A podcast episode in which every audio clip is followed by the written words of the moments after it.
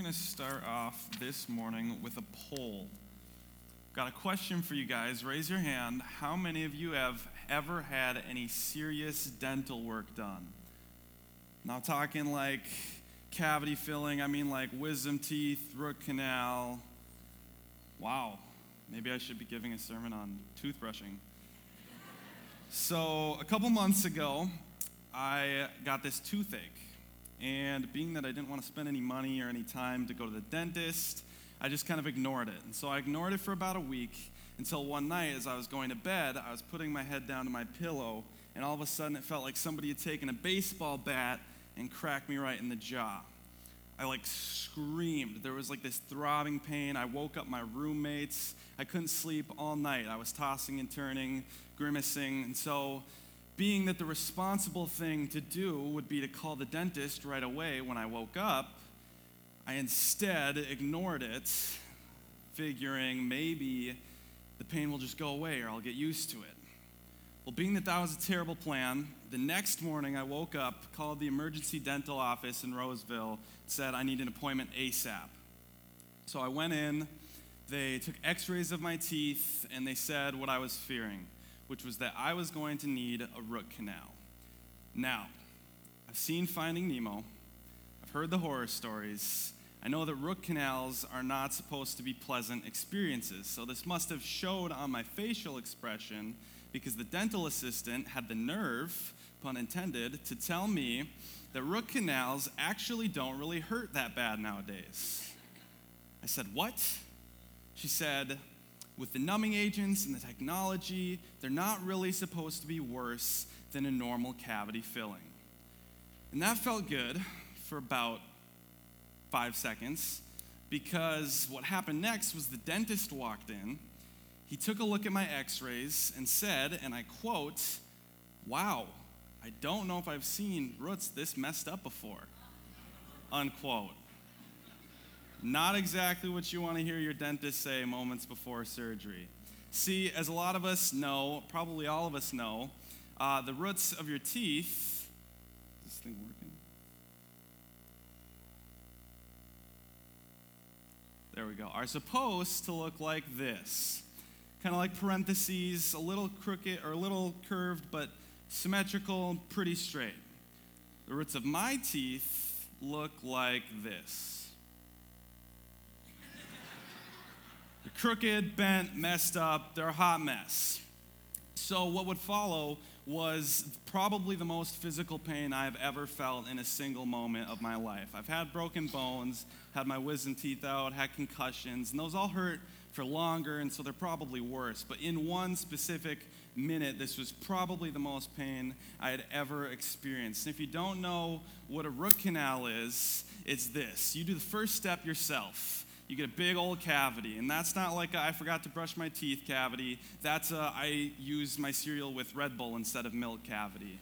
And it gets all the way down to the root and affects the root and the nerve of the tooth. And so it's dying, so they have to take it out. So they take a drill, and with what seems like all of their body weight, they lean down into your mouth and go all the way through your tooth until it gets to the root. And then they take that tool in the third picture and they put it down the canal of your root, hence the term root canal, until you can feel it in your jawbone. Only it's not that friendly little syringe looking thing on this picture. It looks like a nail that they would pound into a 2 by 4 If you have to get a root canal, I'm really sorry then.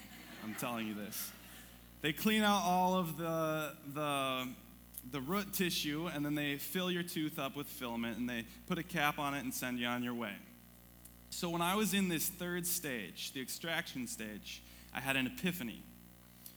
I was on the chair, writhing in pain, kicking and screaming, or whatever you can scream when you're in the dentist's office. And the, the dental assistant had my legs like she was holding them down and, and telling me to stop. And finally, the dentist pulls out the tool and instantly felt this sigh of relief. It was like that feeling when you get home after a long day of work, you drop all your stuff at the door and you sink into your La-Z-Boy. Like it was this, this instant relief where all of my pain was gone like that. And the dentist looks at me, he says, Luke, you feel better now? I go, aha, aha, which is dentist chair talk for I sure do, doctor. And he wipes off the tool on a paper towel and he shows it to me. He says, This was your dead root tissue. This was what was causing all of that pain. And guys, I wish I would have taken a picture for you because this thing was so, so tiny. Like it was smaller than a breadcrumb. It was like half the size of a booger. And I had this slap in the face moment where I realized I was, I was like, how could something so small, so seemingly insignificant, have such a large impact? Because it was crazy to me. This thing was six inches from my face, and I could hardly even see it. It was smaller, like I said, than a booger. Which, by the way, this is what you get when you ask the youth pastor to preach. I'm going to talk about root canals and boogers. It was crazy to me that something so little could have such a big impact. But this is how Jesus talks about his kingdom in Matthew 13. Starting with verse 31, he says, He told them another parable. The kingdom of heaven is like a mustard seed, which a man took and planted in his field. Though it's the smallest of all the seeds, when it grows, it has the largest of garden plants and becomes a tree, so that birds come and perch on its branches. And then he continues, in verse 33, it says, He told them still another parable. The kingdom of heaven is like yeast that a woman took and mixed into about 60 pounds of flour until it worked all through the dough. Now, many of us have read that parable, and when we read it, on the surface, it's pretty simple. Little things have big impact, Mustard seeds are little, they turn big. God's kingdom has big impact. Little things make big things. But when we look at the context, when we look at the background, we see that there's even more going on and there's more than what meets the eye. See, earlier in Matthew 13, we find out that Jesus is by the lake and he's talking to his disciples with a much larger crowd listening on. But he's talking directly to his disciples. We also know that in Matthew 10, he had already given the disciples the Great Commission, which is to go and make disciples of all nations. In other words, spread the word of God and the kingdom of God to the whole world. It would have been very easy for these disciples, looking at their situation, to feel discouraged. Even if it wasn't an all the time feeling, even if it was just a, a, thought that creeps into their head, it would have been very easy for them to get discouraged, to look and say, God, there's this whole world that you've told us we have to share your love with. But the problem is, the whole world kind of hates us. You've got the religious leaders actively trying to kill us. You've got the political leaders who are either oppressing us or just don't really like us. And then you've got pretty much everybody else who either can't stand us, wants nothing to do with us, or tolerates us. Then you've got the small percentage that actually likes us. God, how in the world does this work out? How are we, 12 ragtag men, supposed to share your kingdom with the whole entire world? The odds are stacked against us. How does this work out? It would have been so easy for them to get this discouragement. But Jesus then gives this personal parable, this personal message using everyday illustrations that they would understand. See, the guys would have totally understood the sowing and the reaping of the harvest in the field with the mustard seed, and the gals would have totally understood the yeast and how it works all the way through the dough. And so he says, Guys, you know the mustard seed, right? Can we get the, the next one? Mustard seed, right? How little it is, size of a booger, it fits on your fingertip. When you plant that, you know it grows up to be the biggest of the tree of the garden plants, so big that it's almost like uh, a tree. It gets to be 8, 10, 12 feet high, and birds can nestle in it because it's so thick. And then he says, Gals, you know those little packets of yeast that you get from Cub Foods? Those things, if you work them into the whole dough, they expand and they multiply and it grows and it's enough bread to feed over a hundred people. And he says, guys, just like the mustard seed, just like the, the yeast, my kingdom is like this. It might not seem like much, It might not seem like it's expected, but it will grow, it will multiply, it will unfold into big things. See, the other part of it is that this also would have been a message to the people that were listening, the large crowd, because the entire nation of Israel has been expecting Messiah. But let me tell you, they weren't expecting Jesus when he got there. See, they would have been expecting a powerful political presence to come in riding on some royal animal with power, might, wealth, splendor, and save the day. Instead, they got Jesus, born in a barn, penniless most of his life, sometimes homeless, had to make houses to make a living. And he came in, not riding on some royal elephant, but riding on a donkey, and took this group of 12 ragtag fishermen. Not the higher ups, not the wealthy ones, not the leaders, but, but the little guys. And it would have been a message to everybody because, with the benefit of hindsight, we know that he then changed the world forever. But they didn't necessarily know that was going to happen, or if they did, they couldn't have known the magnitude to which it was going to unfold. And so he would have also been saying to them, Look, just like the mustard seed, just like the yeast, promise you guys, my kingdom is going to grow. And as I was preparing for this, this sermon um, I was looking for illustrations as how to tell this, this principle and how this works in our life and go more than just my disturbing dental history. Um, I found this story that I remember I had been told, uh, I don't know, a while ago. And it's about this 18 year old boy. This 18 year old boy who was a boot salesman in his uncle's store in Boston.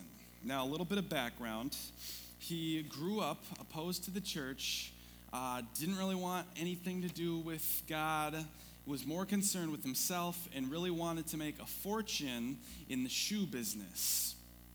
Um, he asked his uncle for a job uh, to try to crack into the business, and his uncle reluctantly agreed on the condition that his nephew would go to church with him. So he agreed. They struck up a deal. He went to church, he got the job, and at church he met his high school Sunday school teacher named Mr. Kimball. And Mr. Kimball had his heart set on winning this young man for Christ. Mr. Kimball would describe this boy as one of the most spiritually dark teenagers he had ever met. But after praying about the matter, he arranged to visit him at the boot store. To use Mr. Kimball's own words, I was determined to speak to him about Christ and about his soul, and I headed down towards the store. When I was nearly there, I began to whether, wonder I ought to go in just then during business hours or not. See, I thought my call might embarrass the boy. I thought the other clerks would ask him questions about who I was or would tease him in my efforts for trying to make him a, a good boy. But in the meantime, I passed by the store, and discovering that he was in the back of the store alone, I determined to make a dash for it and have it over at once. I found him in the back part of the building wrapping up shoes. I went up to him at once and putting my hand on his shoulder, I made what I felt afterwards was a very weak plea for Christ. I don't know just what words I used, nor could the boy tell.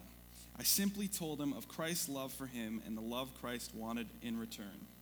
That was all there was. It seemed the young man was just ready for the light that then broke upon him. And there, in the back of that store in Boston, Dwight L. Moody gave his life for Christ. See, D.L. Moody didn't go on to be a famous shoe salesman to make millions in the shoe business. Instead, he went on to be an evangelist. And if you've never heard of D.L. Moody, maybe you have heard of the Moody Bible Institute in Chicago, Christian college where tons of students have gone and learned more about God's Word, His kingdom, and His love. He went on to be an evangelist and tell people about Jesus, and it's said that he helped convert thousands, and some people estimate millions of people to Christianity. And it all started back in this little boot store in Boston with a nervous, timid Sunday school teacher. See, he said himself, if you remember in the story, that he just wanted to get it over with and that he felt like it was a weak plea. He felt like it was, ugh, he felt it was okay.